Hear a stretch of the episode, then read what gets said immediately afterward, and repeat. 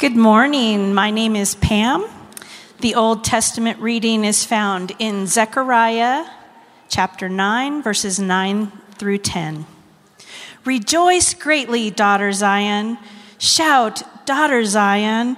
See, your king comes to you, righteous and victorious, lowly and riding on a donkey, on a colt, the foal of a donkey I will take away the chariots from Ephraim and the war horses from Jerusalem, and the battle bow will be broken. He will proclaim peace to the nations. His rule will extend from sea to sea and from the river to the ends of the earth. The word of the Lord. Hello, my name is Tracy. Hi, everybody. All right, the New Testament reading is going to be found in Romans chapter 5, verses 8 through 10. But God shows his love for us because while we were still sinners, Christ died for us. So now that we have been made righteous by his blood, we can be even more certain that we will be saved from God's wrath through him. If we were reconciled to God through the death of his son while we were still enemies, now that we have been reconciled, how much more certain is it that we will be saved by his life? The word of the Lord. Hello, my name is Lore. If you're able, please stand for the gospel reading found in Matthew 21 8 through 9. A very large crowd spread their cloaks on the road, while others cut branches from the trees and spread them on the road. The crowds that went ahead of him and those that followed shouted, Hosanna to the Son of David! Blessed is he who comes in the name of the Lord! Hosanna in the highest heaven! The gospel of the Lord. Praise To our Lord Christ. Let's remain standing as we pray. Jesus, we're so thankful for who you are. We're thankful for the way that you call us and save us and rescue us and include us in your story of salvation as it continues to unfold even now. So, Lord, as we open the scriptures, open up our hearts and our minds to see Jesus, to hear his voice to us. Open up our minds to understand and our hearts to be surrendered, to be changed and challenged. Come, Holy Spirit, we pray. In the name of the Father, and of the Son, and of the Holy Spirit. Everybody said, Amen. You may be seated. Well, good morning again, everybody. Woo! Thanks for being here on this wonderful Palm Sunday. I hope you got your dance on and some muffins as you walked in. It is a big party. Someone was like, we were doing like step to the left, step to the right, whatever that uh, song is. And people are like, are we allowed to dance in church? I was like, we're not in church, we're outside church. It's the courtyard, you know. So don't worry, we'll, we'll make it okay for everybody. But yes, you can dance in church too when I, when I think about a day like today, or a, a moment like today, this sort of 10 year milestone, I think about the story that Nicky Gumbel told. Nicky is the pastor of a church in London where the Alpha Course came from, you know, and, and through the Alpha Course and through many of their wonderful efforts there at that church in London has grown. And, and, and Nicky's now, in, I think, in his 60s, maybe 70s, but he tells the story of going to his local squash club. You know, squash is a game that's like racquetball, but not as cool. And, uh, I mean, we Americans, we sort of take everything British and improve it, right? Uh, I know Jason agrees as far as baseball goes. Um, but, but, but Nicky tells this story of going to his squash club and, and the guy that he played with saying, Hey, so, so what do you do for a living? He says, Oh, I'm a vicar. He goes, Oh, you're a vicar. Well, how many people go to your church? And he says, Oh, about 5,000. And the guy goes, Jesus. And Nicky goes, That's right. That's why they come. And, and I think about that in a moment like today when you say 10 years, Jesus. Like, yes, that's it. That's it. It's Jesus that we're exalting. It's Jesus that we're glorifying. It's Jesus that we're pointing to. It's Jesus, Jesus, Jesus. Only we're saying his name with praise, not with, uh, you know, another intention in our minds. Uh, this morning, we're in a series called Who is God, and we've been in the series for a number of weeks, and we've been working through the way that Christians confess who God is. And we started with who needs God, and then we talked about how Christians confess God as Father, Son, and Holy Spirit, and Father. We talked about that for six weeks or so. And then we've been the last couple weeks saying, well, well, what about Jesus? Like, who is God the Son? What are we naming when we name the second person of the Trinity, one God in three persons. And we've covered a few different aspects of this, and today we're going to talk about Jesus, the Savior. Who is God, the Son, the Savior? Appropriate for Palm Sunday. Now, I'm not, for the sake of time, I'm not going to reread that text in Matthew 21. You heard Jen read it during worship, you heard it referred to, you heard a couple of the verses read again. But I want to just comment on two of the two elements of that scene. There's two kind of symbols that appear in that story. There's palm branches, and then there's this donkey or young donkey, this colt.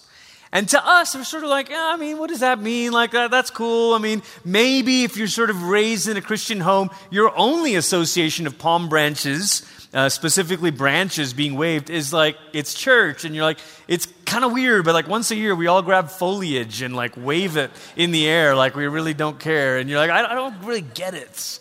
Or maybe your other association of palm trees is like vacations and beach, and you're like, I just get happy when I see palm trees. Is that what they were doing? Like they were happy? Uh, they were on, like they have vacation on their mind? Is that what's going on? These symbols may not mean as much to us, but to them in Jesus' day, this meant something very specific. See, branches in general in the Bible refer to an age of restoration and flourishing. When you see branches going out or imagery about trees with branches that spread, it's meant to make you think of something that is flourishing. But palm branches specifically mean something. In Revelation 7, the saints, there's this picture of the saints in white robes waving palm branches. And you're like, oh, what's going on there? Some kind of age of glory? But even if we didn't think about that, 150 years or so before the time of Jesus, there was a revolt, a revolution led by the Maccabees, the Maccabean family. And there were these there was this oppressive people that had come in and defiled the temple, and the Maccabees had revolted against this foreign oppression, this sort of evil empire. And they're revolting against it, and they, in an unlikely way, they actually drove them out. I mean, listen, we don't have to work very hard to imagine what's happened, that, that kind of moment as we think about Ukraine and Russia. And you think about a small group of people, a small nation, driving out an oppressive outside regime. This is what the Maccabees did, and they were successful, much to everyone's surprise. And in their day, the way you commemorate a great victory like that was to make coins.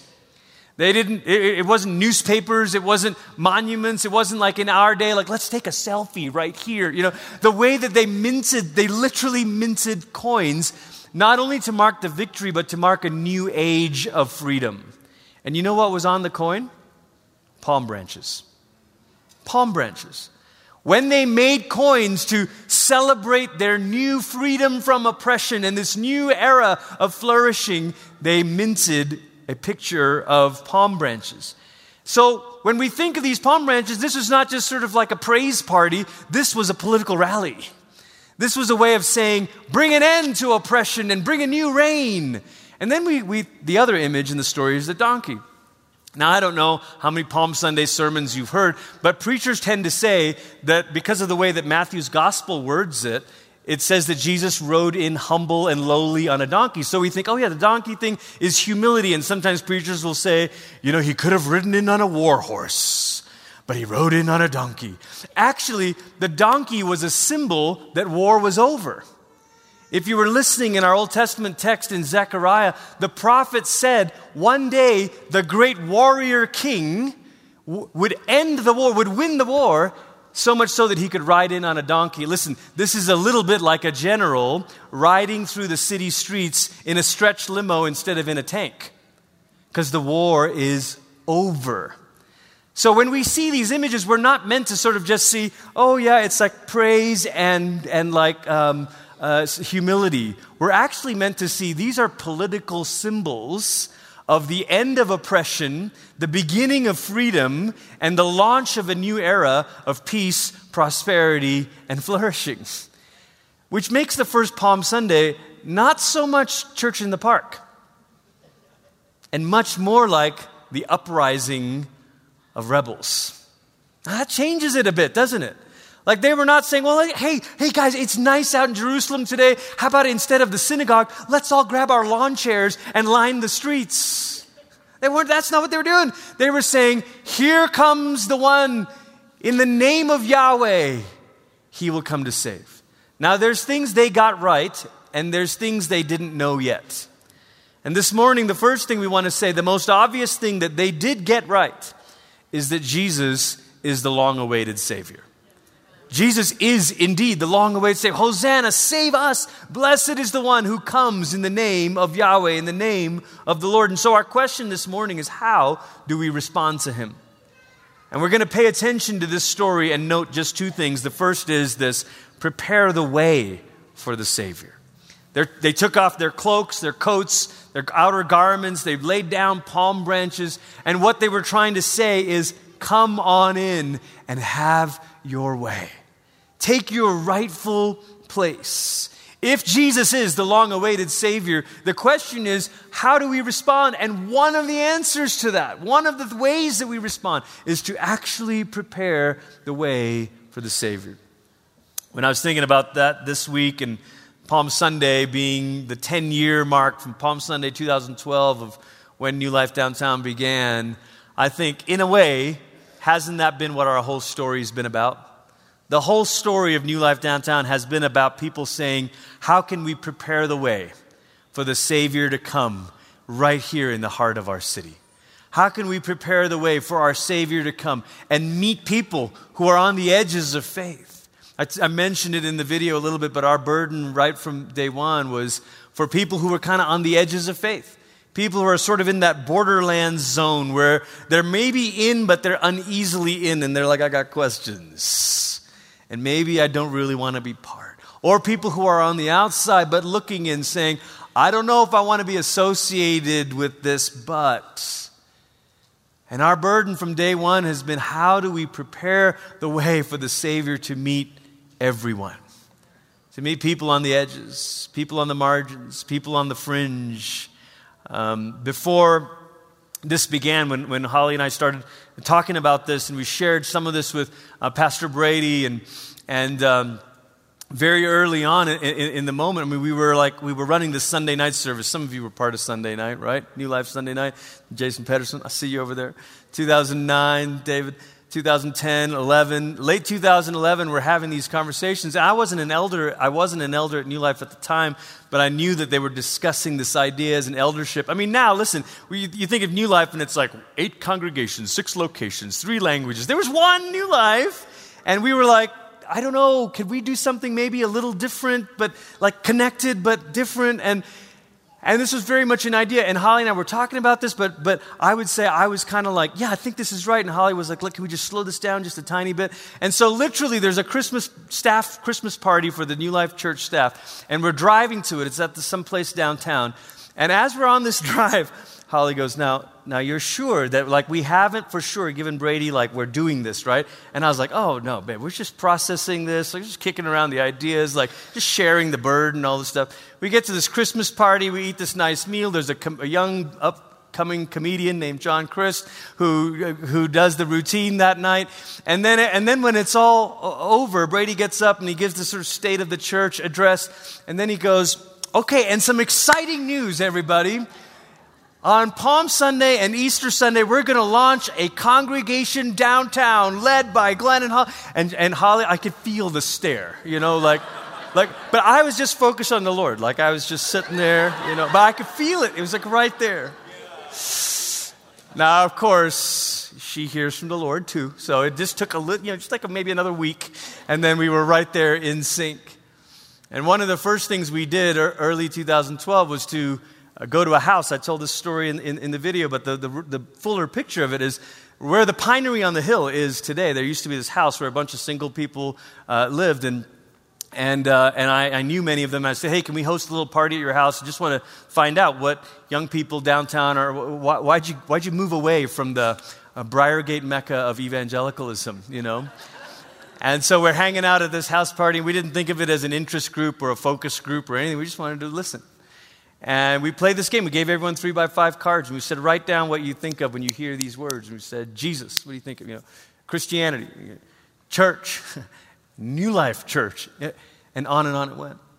And we realized early on that this is the people, this is the place that the Lord was calling us to. So I want to show you a couple pictures of people who laid down their coats and cloaks and palm branches to welcome Jesus the Savior. Look at a couple of these photos. This is the, well, okay, we're doing out of order today. That's great.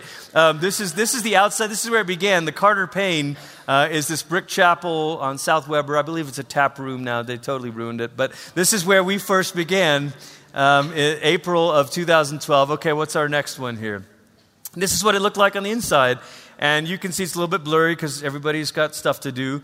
Um, and iPhones weren't that great back then. Um, but that's Abby with the mandolin uh, that she's getting ready to play. And okay, next picture here. Uh, there you go. A little close up. There's Greg Hampton, one of our first worship leaders. Ron Bush on the drums. Mary Lindsay on cello. Rebecca Jackson on keys. And then what do we got? What's next? Oh, this, look at this. So there's, you can see Holly on the far edge of that photo. Then you can see Jim and Martha there um, from the very beginning, that first Palm Sunday. Beautiful building. Okay, next one. And this is some of our heroes, man, who uh, loaded up the moving truck. And in fact, I think this was when we were starting to make the switch toward Palmer in that summer. Chris Burley, that's Abby's husband, Jin and Natalia. Now, they weren't married at the time, Jin and Natalia, but they started serving together on setup. Now, I can't guarantee that the same thing will happen to you. I, I, we, we, don't, we don't deal in promises like that, but when you serve at church, things happen, you know. So there's, there's Scott. Okay, the next um, slide, there's Matt Howard, Brian Hare. A number of them uh, were there in the first service. We're here in the first service this morning. Jesse. Okay, we got one more. That's it. In the room today, we've got Jennifer. I think we just lost Jennifer this morning. She's out with one of the kiddos, Jason. Jason and Jennifer, you guys weren't married either. And uh, when, when New Life Downtown began, Jen, then Jennifer Randolph was our first kids ministry person.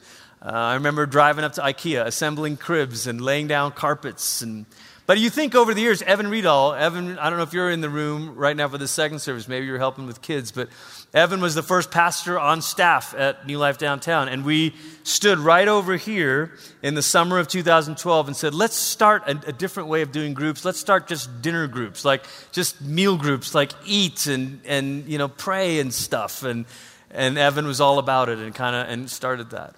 But as I think over the years how different team members have come in and different ones of you have joined the team, all of us we're just keeping down that procession. If you think of the last 10 years as a procession, all of us in different moments of the procession have been saying, "Oh, it's my turn now." I'll take my coat off. I'll take my palm branch down. I'll lay it down because we've always been about one thing, and that is preparing the way for the Savior to enter in. Amen?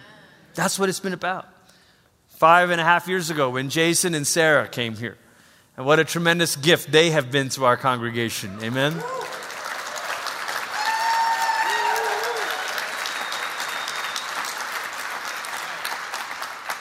True shepherds and teachers and pastors, part of the way that we're going to ha- continue to have deep roots and broad engagement is because of who they are, because of how they lead. Sarah's work with the emotionally healthy discipleship stuff, and Jason's work in like everything around the church.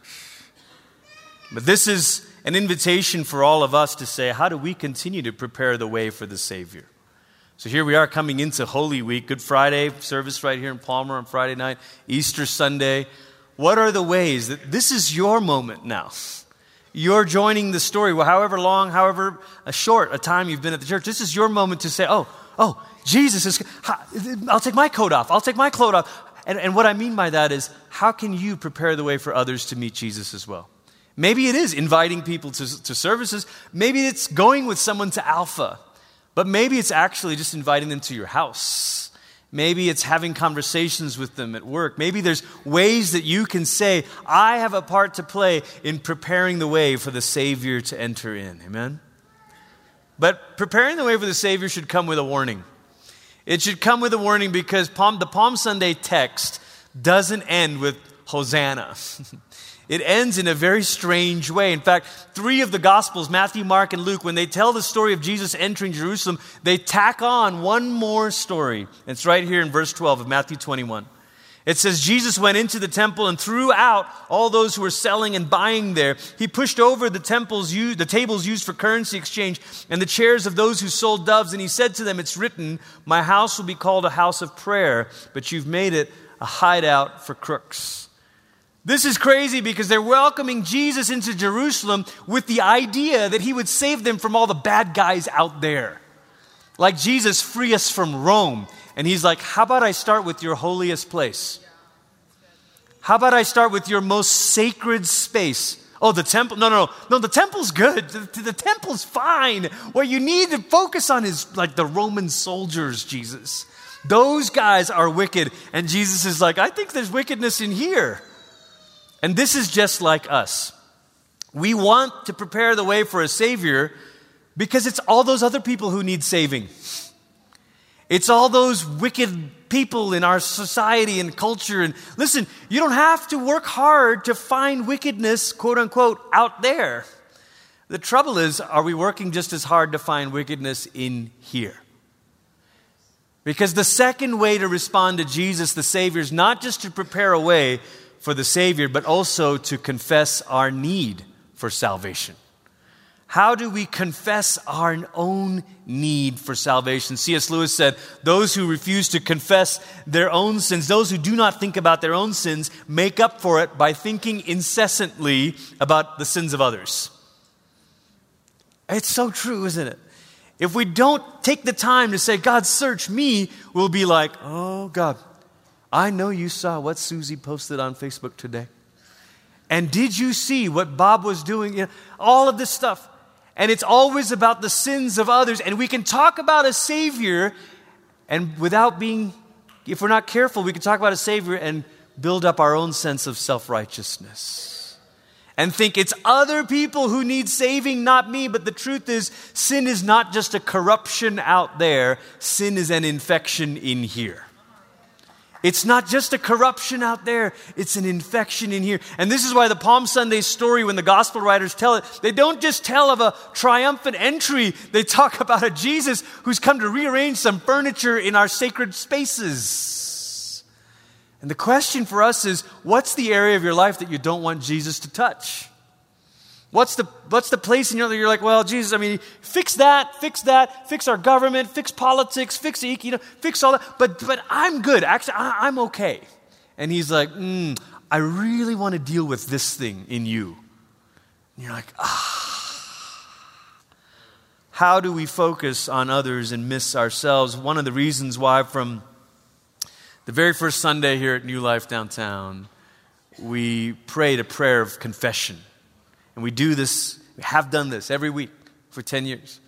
The reason we do it is because we're trying to remind ourselves that the ground is level at the foot of the cross. Nobody has bragging rights when it comes to salvation. Nobody can say, "Oh, Jesus, I only need about 10% saving, but that, you know, they need about 80% saving, you know." It's not like a phone charger, you know, I, am okay actually. I've stored up my good. We all come to Jesus and say, "I've got nothing."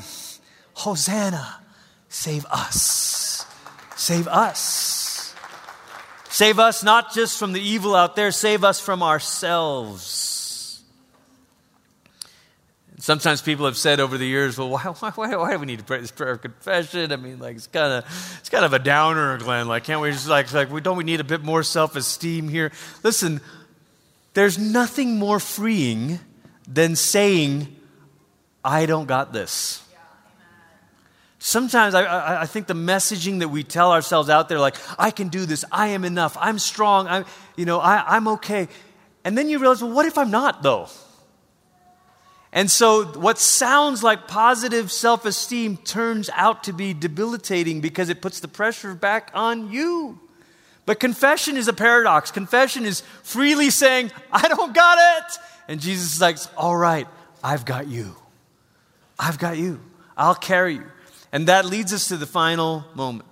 See, there's something that we know now about Palm Sunday that the first followers of Jesus in that moment on the first Palm Sunday did not know.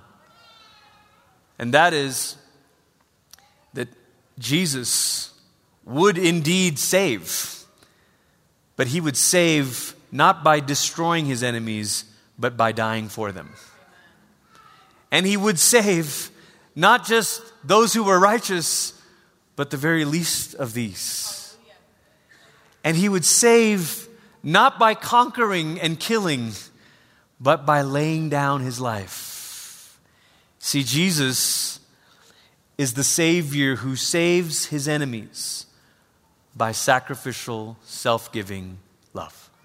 That's what we know today on Palm Sunday that they did not know then. And this is the reason why the early followers of Jesus, after the cross and after the Easter, they didn't make signs of their movement like Judas Maccabeus did. The sign of the Christian movement was not palm branches. The sign of the Christian movement was not a horse or a donkey or a colt. The sign of the Christian movement was a shocking symbol of execution.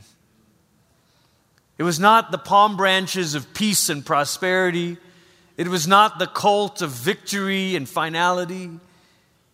It was a symbol of shame and execution and death.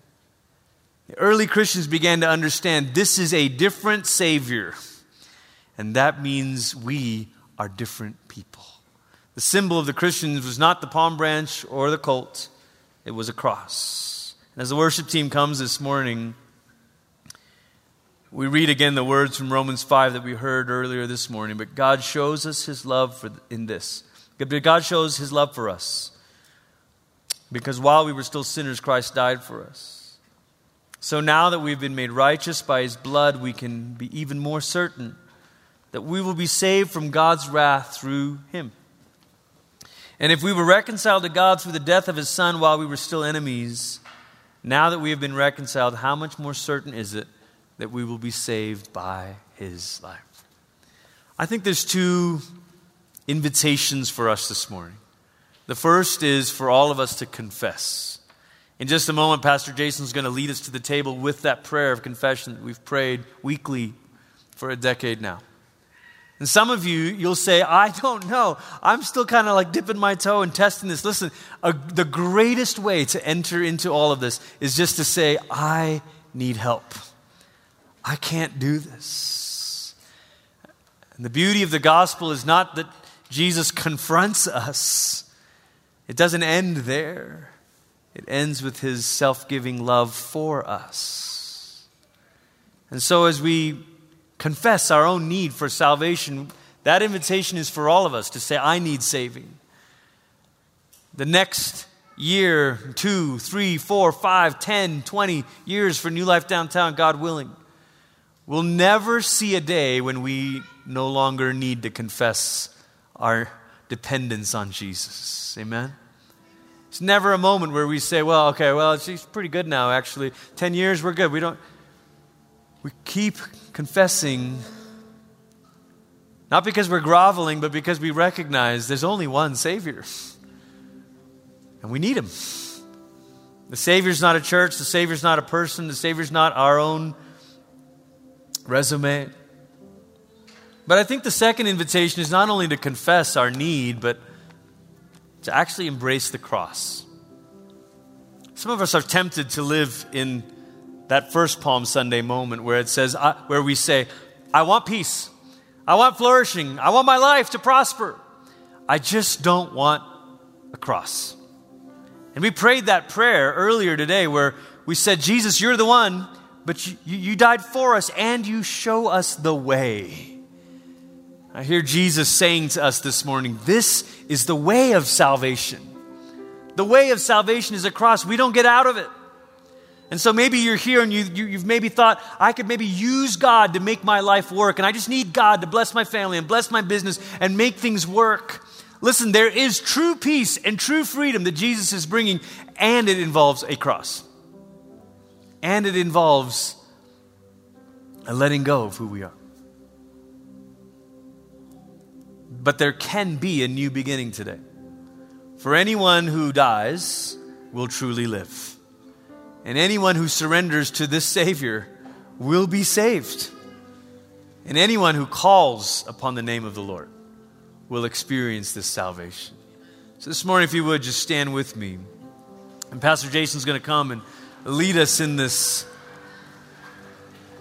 coming to the table moment of saying, Savior, save me, I need you. And Savior, teach me the way of salvation, teach me the way of the cross. Keep me from seeking false peace, false freedom, false flourishing. that comes without letting go and following you. Come, Lord Jesus.